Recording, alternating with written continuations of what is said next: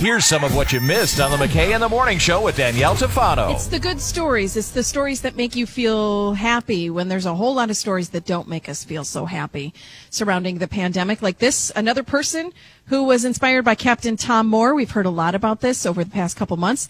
Uh, this new person is walking for charity. A 103 year old retired doctor in Belgium is walking a marathon in his yard this month.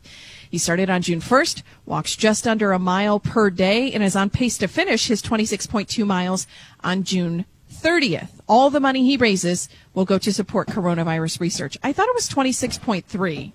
I thought that was a marathon. It's, no? I think it's point 2 Mm-hmm. That is. It's point So- three. They're a tenth. He'll be a tenth short. I short. thought it was point three. Point three, point four, point. Uh, really, we're, we're, we're hair splitting here. No, You we're not. Because what if you far. can't make that last tenth of a mile? Oh, wait, how, how Well, then you're not long is a marathon? Let's see. Doing a search, doing a search. Yeah, it's well, it's twenty six point two one eight. So twenty six point two. Yeah, for some reason I thought it was twenty six point three. I don't know. What's a half marathon? Thirteen point six. 13.1. Point six. We can't agree on anything. Uh, number two. Thirteen. Okay. 13.1. Wouldn't it be great if this became a trend? A lawyer in New Zealand gave all 14 of her, her employees an extra $1,000 and told them to take a weekend trip somewhere. She told them something else. You have to listen to her voice. She has such a very pleasant voice. give a sum of money to each staff member with stern words not to spend it on big recipients, just small businesses. Just about everyone cried. And then I felt like crying myself. And then, bless them, they we've just had a morning tea. They put it on specially for me and gave me flowers. So that's fabulous. Such a wonderful thing to do. it's just so funny. It They sounds cried Oh, that is because they can't go use it at Walmart.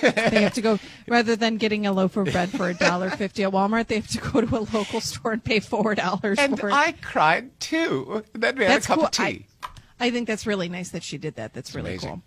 Uh, and finally, a couple in Springfield, Missouri, adopted a one-year-old cat named Cheese during the pandemic. That's my neighbor's dog's name. Cheese? Uh, yeah, and uh, Cheese got stuck up in the tree this week right before a big storm was about to hit. So their local local fire department didn't have time to come get the cat down, and neither did a local tree trimming company. But the tree trimmers offered to help anyway. They saved the cat while a neighbor live streamed it all on Facebook. And just as they were rescuing it, a big double rainbow appeared in the sky. That is awesome. A rainbow for Cheese the cat. Can't get any better than that good story you're right talking there. About, you, you're talking about your neighbor. You're, you're talking about your next door neighbor, the one who digs my soccer reports with a cat named Cheese or his dog named Cheese. That who you're talking about? Yeah, I don't know that I ever said that he digs your soccer reports. Waking you up with Scott McKay and Danielle Tafano. Weekdays from 5:30 to 10 on 95.9 The River.